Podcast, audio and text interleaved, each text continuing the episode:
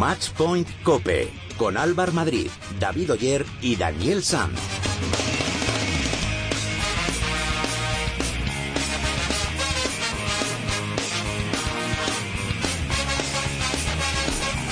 Hola, ¿qué tal? ¿Cómo estáis? Bienvenidos a vuestro programa especializado en tenis y en pádel de cope.es. Bienvenidos al capítulo 53 de Matchpoint Cope.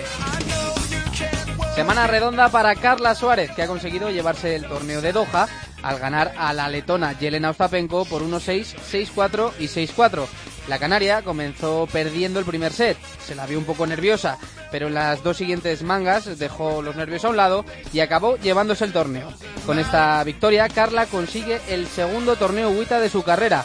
El primero fue en Oeiras en 2014 y el segundo ha sido el de Doha esta semana. En Sao Paulo, Pablo Carreño se metió en la final de individuales y de dobles. En individuales no consiguió ganar a Pablo Cuevas, el uruguayo se impuso al español por 7-6 y 6-2, y en dobles tampoco lo pudo hacer junto a David Marrero porque perdieron contra la pareja formada por Peralta y Ceballos por 4-6, 6-1 y 10-5. En México, en el abierto de Acapulco, David Ferrer no pudo revalidar el título porque cayó en octavo de final contra Dolgopolov. El torneo se lo acabó llevando el austriaco Dominic Thiem, que lleva cuatro semanas jugando a un nivel espectacular. Recordamos que podéis poneros en contacto con nosotros a través de las redes sociales. Estamos en Twitter, en arroba matchpointcope, o nos podéis escribir a través de nuestro muro oficial de Facebook, facebook.com barra matchpointcope. Pero antes de nada, vamos a repasar todo lo que ha pasado esta semana con la ayuda de Gonzalo Pérez.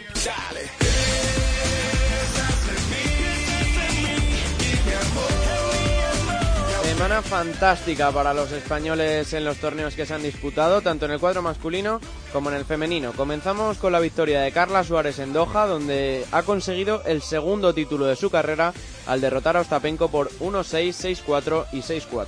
La Canaria sube hasta el puesto número 6 del ranking WTA y además lo hace a lo grande porque en semifinales apabulló a la número 3, a Radvanska, a la que le endosó un rotundo 6-2 y 6-0.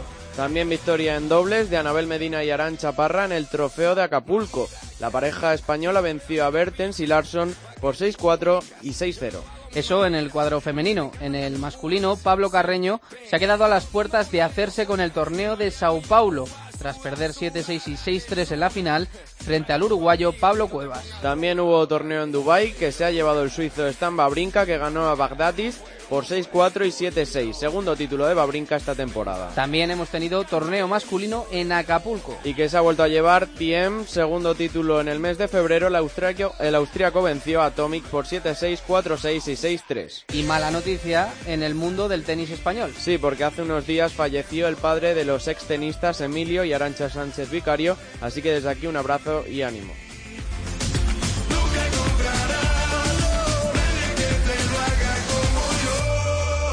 Hola, soy Juan Carlos Ferrero y os mando un saludo a Matchpoint Cope.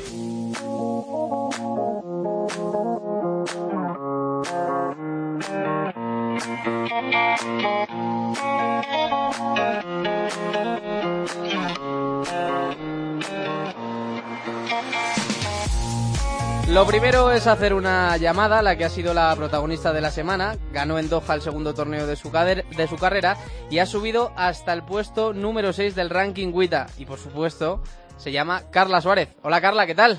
¿Qué tal? ¿Cómo Muy estás? bien, encantados de saludarte. Enhorabuena, ¿eh? Muchas gracias. Oye, ¿es esta del ranking? ¿Esto te lo habías imaginado alguna vez o qué? Bueno, ya el año pasado había estado 8, había terminado el año también muy Sí. cerquita y al final pues eh, todo está muy igualado, los puntos también, todas las jugadoras están muy cerquita y sí, sí que te lo puedes imaginar, Sí. evidentemente. Bueno, oye, ya ganas la final después de la final de dobles, después de la paliza que te habías pegado y es para ponerte un monumento ahí en Canarias, ¿eh? Sí, hubiera sido, la verdad es que hubiera sido una semana increíble, pero no pudo ser el doble ya el último día, sí que es verdad que después del individual me quedé vacía y ya casi no tenía ni, ni, ni fuerza ni, ni energía. Bueno, eh, que, que digo que menudo comienzo de temporada que estás haciendo, ¿no? Eh, te metiste ahí entre las ocho mejores en Australia, la eliminatoria de Copa Federación y ahora en Doha, que de momento temporada, ¿no? ¿Firmabas así toda la temporada o qué? Sí, es el objetivo, el objetivo. Ya aprendí, tuve la experiencia del año pasado de empezar muy bien y luego, eh, bueno, eh, tener un pequeño bajón y el objetivo para, para este año es intentar mantener esa regularidad. Bueno, oye, ¿y qué has cambiado de, de, la temporada pasada? Bueno, ahí al final estuviste bastante bien la temporada eh, pasada. Eh, ¿Cuál es el secreto? ¿Qué, qué, has cambiado? ¿Qué estás haciendo eh, diferente? Al final yo creo que eres más detallista, yo creo que también la experiencia, la madurez que vas adquiriendo, pues pues suma, ¿no? Y ya el, el hecho de, estar entre las mejores ya tienes que ir puliendo todo por pequeños detalles y al final es eso, eh, no, no hay secreto, ¿no? Es el, día a día, entrenar día a día y seguir mejorando. Hablábamos hace unas semanas con, con tu entrenador, con Xavi, y nos decía que era eh, importante un cambio de mentalidad, sobre todo en momentos decisivos, momentos importantes, saber mantener la, la calma. Eso parece que lo estás consiguiendo, ¿no? Sí, es que el nivel tanto tenístico como físico ya, ya lo tenemos, creo que es bastante alto y, y si se puede mejorar será poquita cosa, ¿no? Pero sí, que es verdad que donde tenemos bastante margen es a nivel mental, sobre todo en situaciones eh, adversa. Claro, claro. Oye, y este año, ya por cambiar un poquito de tercio, eh, Juegos Olímpicos, tú ya tienes experiencia, estuviste en Pekín y en Londres. Eh, ¿qué, papel crees que vas a, desempeñar allí? Bueno, sinceramente nos queda lejos, ¿no? Porque nosotros los tenistas tenemos eh, bastantes torneos importantes antes de las Olimpiadas, pero sí. pero sí que es verdad que es un evento especial, es un evento cada cuatro años y hace ilusión, el hecho de sí hace ilusión el hecho de tener la opción de, de poder traerte una medalla, pues quiera o no, es, ilusión, Pues nada, Carla, que era una llamada para felicitarte, para darte la enhorabuena por el comienzo de temporada que estás haciendo y nada, que muchas gracias por atendernos, ¿eh?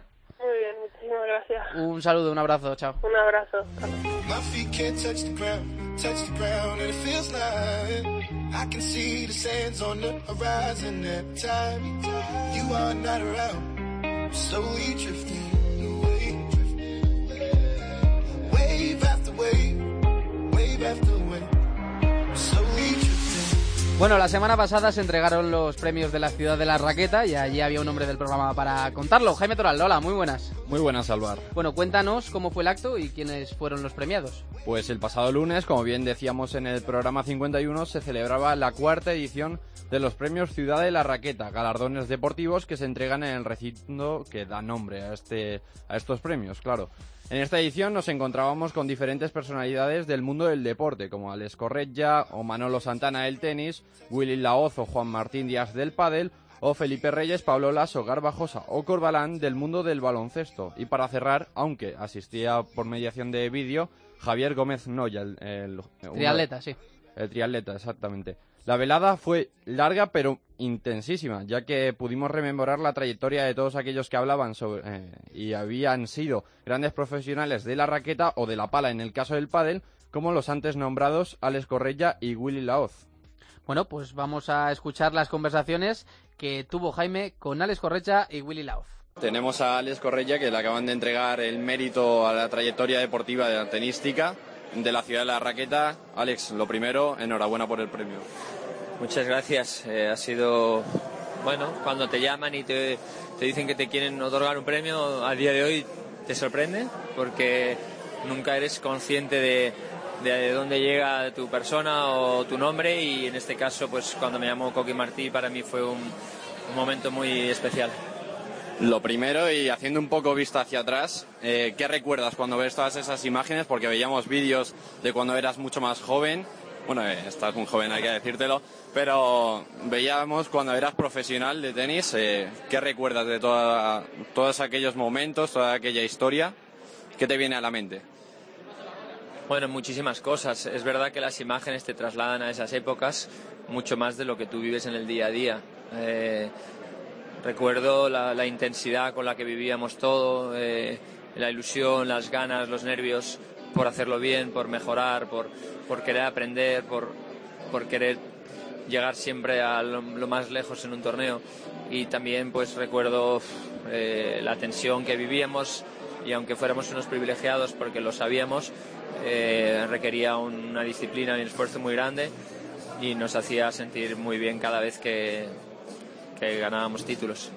Bueno, eh, hablabas y mencionabas a Rafael Nadal eh, para bueno, alardear de su gran trayectoria, evidentemente, que también debería tener un, un premio como el que te han dado a ti esta tarde-noche.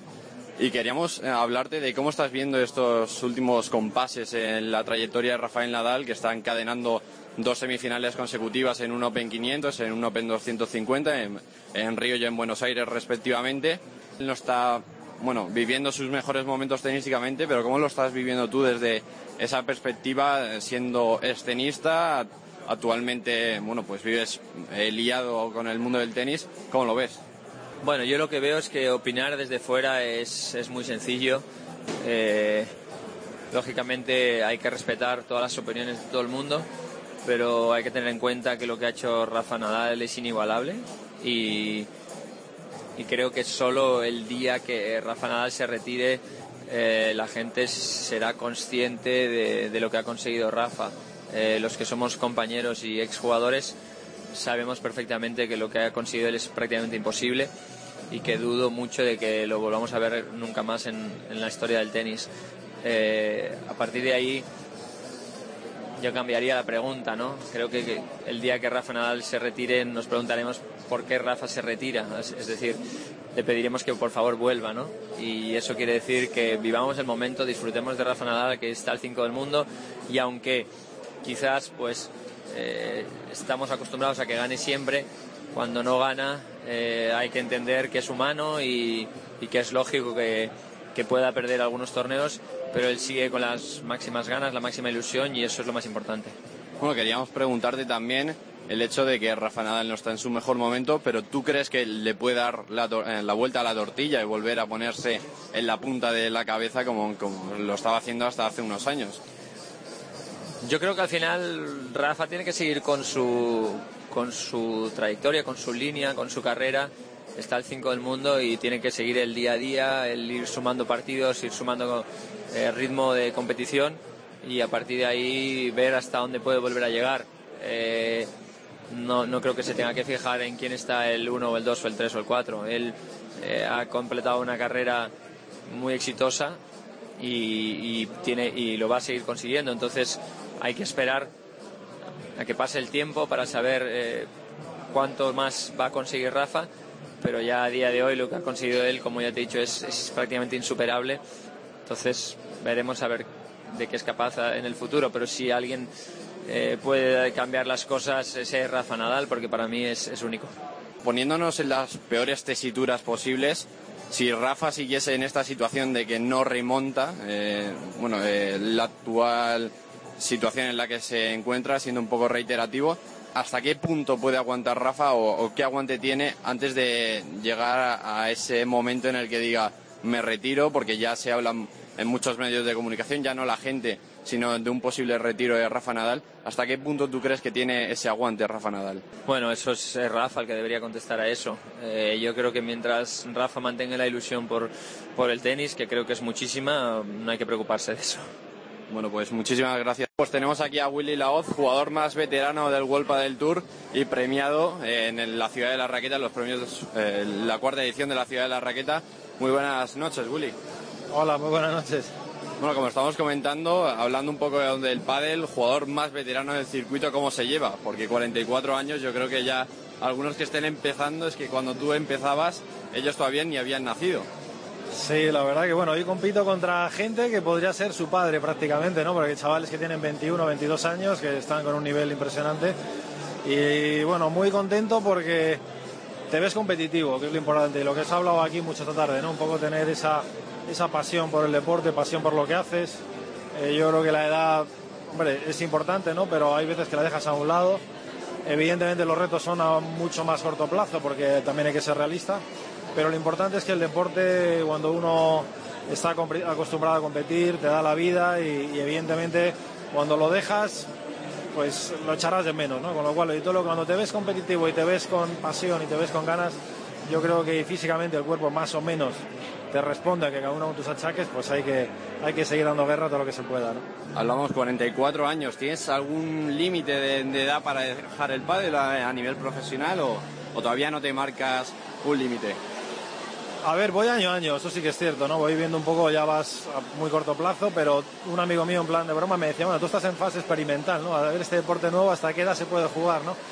Bueno, pues, pues puede ser, o sea, no lo digo que no, pero, pero bueno, soy un poco el toti del fútbol, ¿no? Pues siempre hay ejemplos de, de por qué la edad te retiran pronto, que la sociedad en ese sentido es un poquito más cruel, pero lo importante es, es uno dar el máximo y ver dónde estás, ¿no? Y evidentemente cuando te ves que eres competitivo, pues, pues el por qué no, ¿no? Siempre hay tiempo de retirarse y la edad ahora mismo me quedé en los 40 y ya no sé ni cuántos tengo más. Bueno, hablamos de una temporada que has terminado fantástica con Ada y Santana en el Master Final. ¿Cómo vivís esa experiencia? Porque es colmar eh, toda la temporada con un grandioso premio que se está presente en este Master Final. Sí, a ver, cuando empieza la temporada uno ya los objetivos trata de ponerse lo que sean lo más realistas posible, porque si no la decepción o pues, pues es muy grande. ¿no? Sí es cierto que cuando empezó la temporada con esos dos torneos con Fernando Velasteguín, pues bueno, fueron eh, un regalo que, que, gracias a él pues eh, y con mucho trabajo pues salió todo perfecto y ahí se abrió esa ventana de poder meterte en el máster, que era el objetivo. Y, obviamente la posibilidad de jugar con Adai Santana, que es un gran amigo, un gran compañero y un gran jugador, pues cuando acabamos pareja 6 el año pasado, pues fue todo un mérito que, bueno, fruto de, un buen trabajo que hicimos los dos juntos y, y muy contento de estar en el máster. La verdad que ya solo estar era un premio y bueno, y todo lo que venía era un regalo añadido y bueno, pues felicitar a los que lo ganaron porque la verdad que lo merecieron y jugaron a un gran nivel. Bueno, hablábamos de eso, de que Velasteguín compartiste con él durante un tiempo el circuito, eh, ganáis dos torneos. Yo te pregunto, eh, bajo la ignorancia completa, eh, cuando estás jugando con Velasteguín, el número uno, ¿quién da consejos a quién? ¿El número uno o el más experimentado dentro de la pareja? Porque tú llevas más tiempo dentro de este deporte. Bueno, siempre hay, un, hay una táctica que se habla antes de los partidos con un equipo técnico que preparamos los partidos, entonces siempre hay un plan de juego, ¿no? Y en función de, ese plan de juego tenemos, teníamos también a Miguel Seorili en la silla, que era el que nos iba diciendo si el plan que teníamos previsto iba bien o iba mal y por suerte, pues bueno, fue, fue, siempre funcionó, con lo cual, pero obviamente el líder es el, el número uno, el que hacía más desgaste físico y Fernando en la pista, pues obviamente eh, la experiencia que él, yo tengo mucha experiencia, pero él eh, es un ganador nato y, y, yo creo que hicimos un buen tándem por esa mezcla. Bueno, ya para ir acabando, eh, nuevas parejas, ¿cómo lo ves tú? Porque tienen que derrocar a ese Vela Lima eh, del puesto del número uno. ¿Cómo estás viendo el circuito de cara a ese 2016? Pues porque os quedan apenas un mes para empezar. Sí, a ver, el circuito promete mucho porque evidentemente hay un Everest muy alto que son Vela y Lima, que es una montaña muy rocosa que están jugando a un nivel impresionante porque el pádel, como todos los deportes, cada vez los sistemas de entrenamiento van mejorando y se ha dado una pareja que físicamente muy potente, mentalmente los dos son muy ganadores y que, y que han demostrado un año pues, pues auténtica locura, ¿no? con unos, unas unos cifras de auténtico récord. Yo creo que ahora hay una pareja, todo el mundo quiere formar pareja para ver si puede derrocarles. Paquito y Sancho en principio son la gran amenaza por ranking y, por, y, al principio por, por esa mezcla también de potencial que tienen y veremos si son capaces ellos más otras parejas también con Cristian Gutiérrez que tiene muchísimo talento, con Juan Martín, eh, Maxi Sánchez, con Matías Díaz, bueno, hay muchísimas parejas, Miguel Lamperti con, con Juan y Mieres que, que se, ha, se, han cambiado precisamente para intentar eh, aspirar a esa pelea por, por, por derrocar a, a, ese Everest que hoy en día es cierto que está muy difícil, pero bueno, hay que, hay que intentarlo. Bueno, pues muchísimas gracias Willy y enhorabuena por el premio. Muchas gracias a vosotros.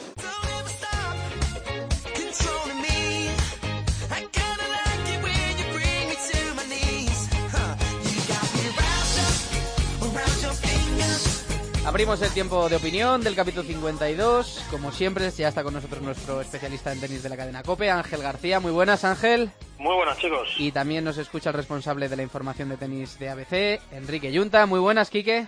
Hola, ¿qué tal? Muy bien. Bueno, lo primero, ¿qué os ha parecido la pedazo de semana que ha hecho nuestra Carla Suárez? Pues lo que es ella, una pedazo de jugadora y una pedazo de deportista, que no siempre van unidos el término tenista con el término deportista y en este caso es así.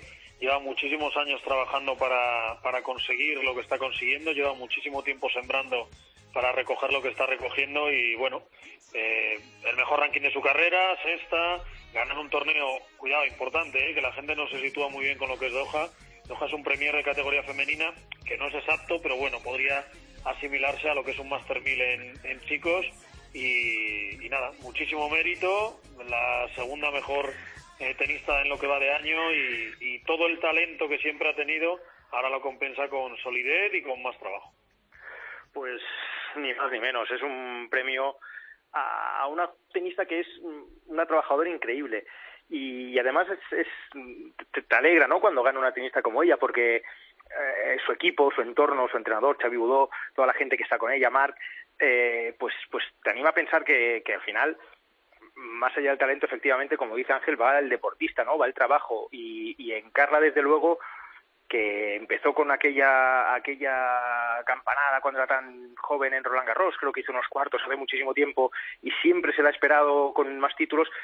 Jolín, eh, le faltaba algo así, ¿no? Le faltaba un, un, premio como este y como dice Ángel Doha es un torneazo, ¿eh? es uno de los de los grandes del de, circuito y además cómo ha ganado, porque teniendo una final dura, pero los partidos anteriores, la exhibición de, semifinales con Radvanska, una tenista que Ángela a mí nos encanta como ella, pues yo, vamos, me quedé tremendamente sorprendido. Seguramente, quizá el partido más bueno que le he visto hacer a, a Carla Suárez fueron esas semifinales con Radvanska.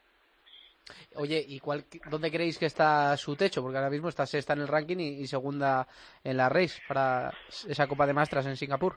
Hace bastantes años en Tennis Topic, en una entrevista, la propia Carla dijo que, que se veía ganando un gran slam, que se veía peleando por un gran slam. Yo reconozco que la primera vez que leí el titular dije, madre mía, qué pasada se ha pegado. O sea, se le ha ido totalmente de las manos el, el pronóstico. Pues, ¿qué quieres que te diga? Con lo irregular del circuito, con la solidez que está demostrando Carla. A ver, luego hay que concretarlo. Hay que recordar, por ejemplo, que el año pasado, que quizá fue la mejor temporada de su carrera, por lo menos en, términos de ranking, eh, ganó dos partidos en los cuatro Grand Slam en todo el año. Entonces, eh, luego también hay que hacerlo en los grandes. En el de este año no le fue tan mal y hay que ver cómo lo concreta. Es una tenista que siempre ha rendido en tierra batida, no se le dan mal tampoco las pistas rápidas. Recuerdo la final de Miami el año pasado ante Serena Williams.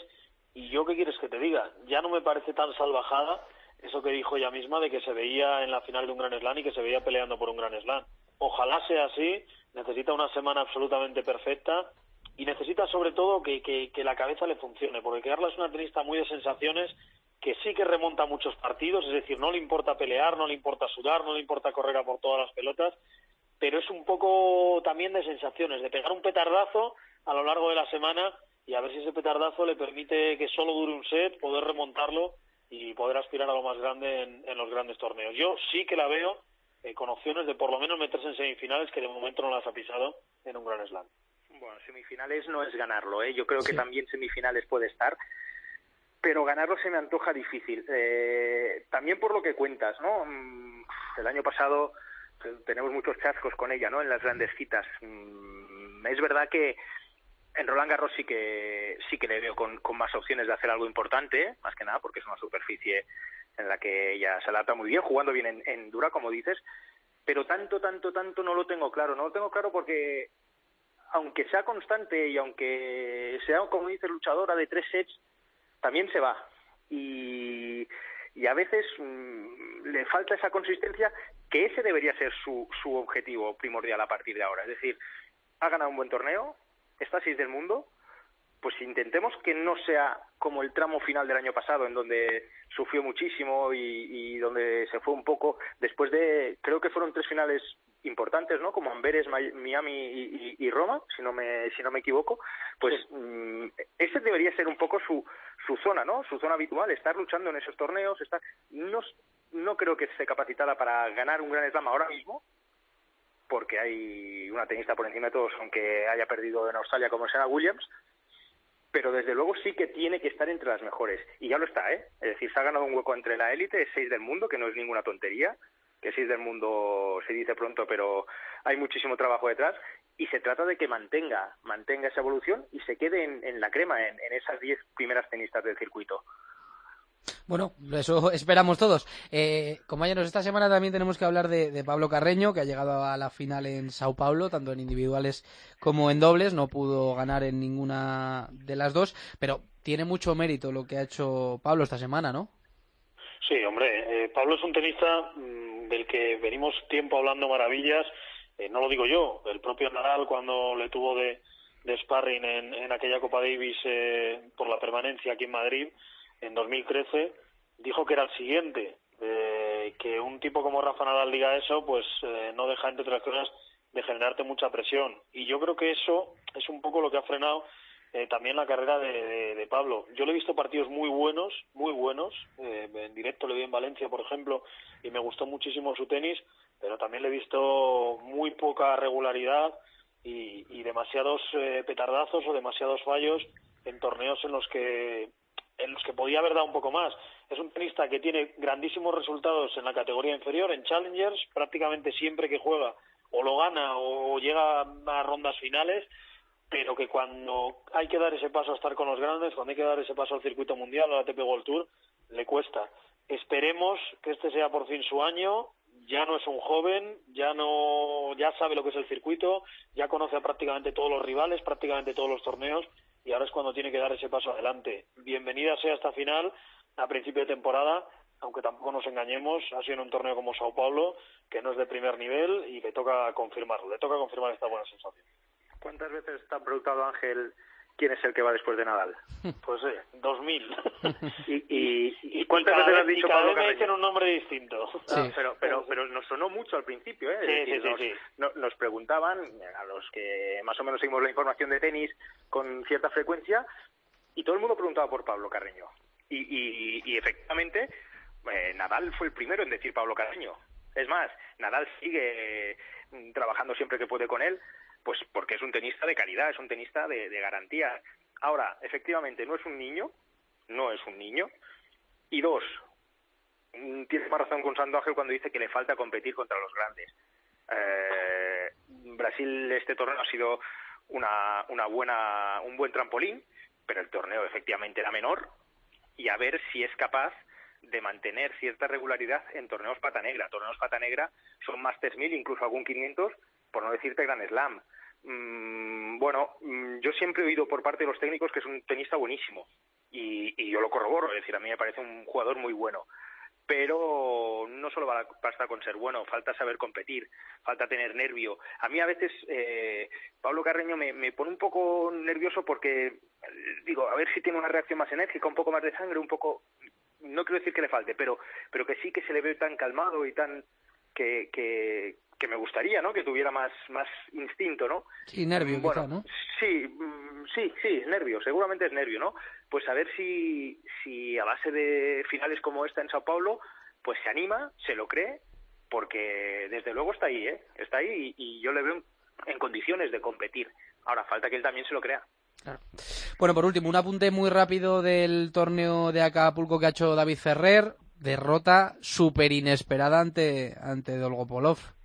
Bueno, llevamos tiempo diciendo que, que el nivel que muestra no va acorde a su edad y que, y que tiene que empezar a bajar un poquito. Esperemos que no sea esta la vez, pero bueno, eh, yo cuando un tenista con la experiencia de Ferrer, con, con, la capacidad de David Ferrer para analizar su propio juego y su propio momento, eh, las decisiones que ha tomado últimamente, cuando recurrió a Paco Fogués porque no le funcionaba al Tour después de, de tener que terminar con, con Javier Piles en el banquillo, eh, yo le doy el crédito a sus decisiones. Si su decisión ahora es parar, quizá no ir a Indian Wells, tranquilizarse, estar con la familia, olvidarse un poco del tenis y volver con más fuerza, todo el crédito del mundo para David.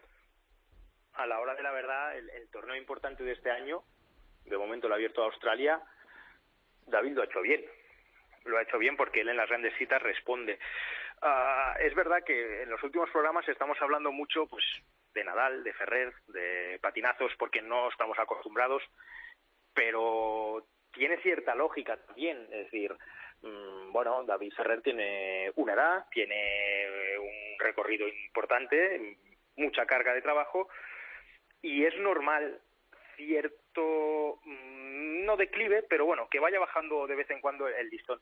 Con todo, con todo, yo estoy convencido de que David Ferrer va a acabar el año seguro a las puertas de la Copa de Maestros si no entra, seguro, es decir, seguro, estoy convencido de ello.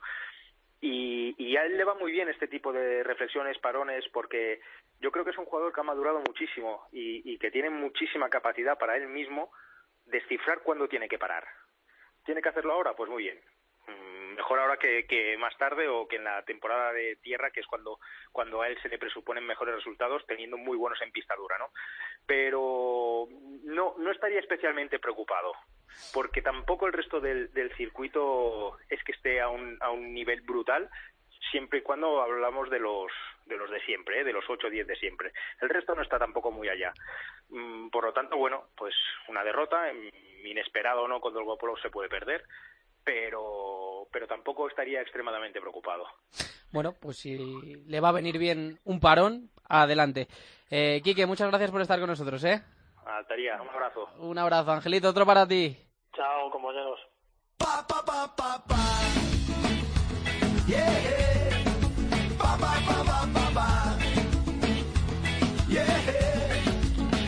Sintonía de redes sociales y eso significa que opináis vosotros, los oyentes. Los sistemas de participación son los habituales. En Twitter nos podéis encontrar en arroba matchpointcope y en Facebook en nuestro muro oficial, en facebook.com barra.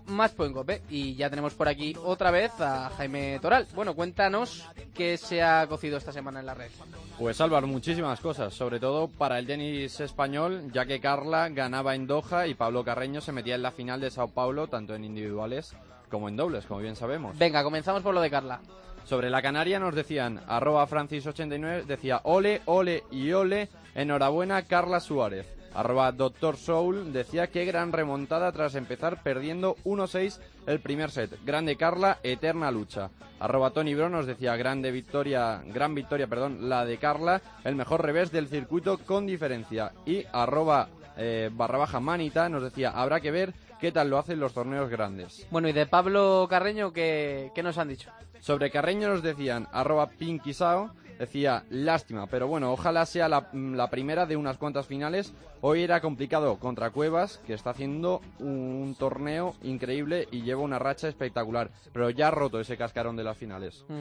Y arroba Núñez de Balboa decía bravo Carreño, de todas formas pienso que aún tiene que mejorar cosas para ser competitivo en el top 50. Bueno Jaime, y para ir, para ir acabando, eh, Roger Federer ha dicho esta semana que hasta Monte Carlo no va a volver a las pistas. Sí, así es, el maestro de maestros ha dicho que hasta dentro de cinco semanas no le vamos a ver el pelo, concretamente hasta que comience ese Master 1000 de, Mon de Monte Carlo o Mónaco.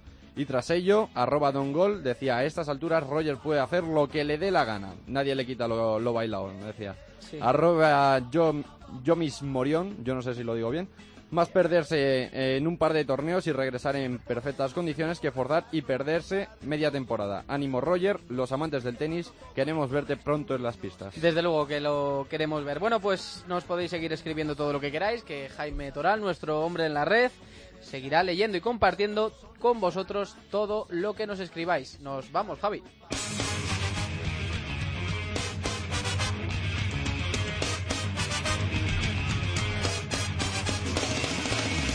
Gonzalo, ¿qué tenemos para la próxima semana? Pues para el fin de semana que viene tenemos la primera ronda del Grupo Mundial de la Davis y en el apartado femenino esta semana empieza el Trofeo de San Petersburgo y el Open de Taiwán. Gracias, Gonzalo. A ti.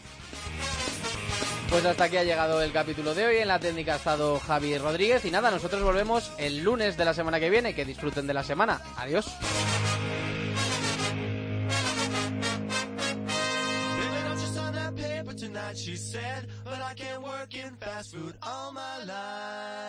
Hasta luego, majo.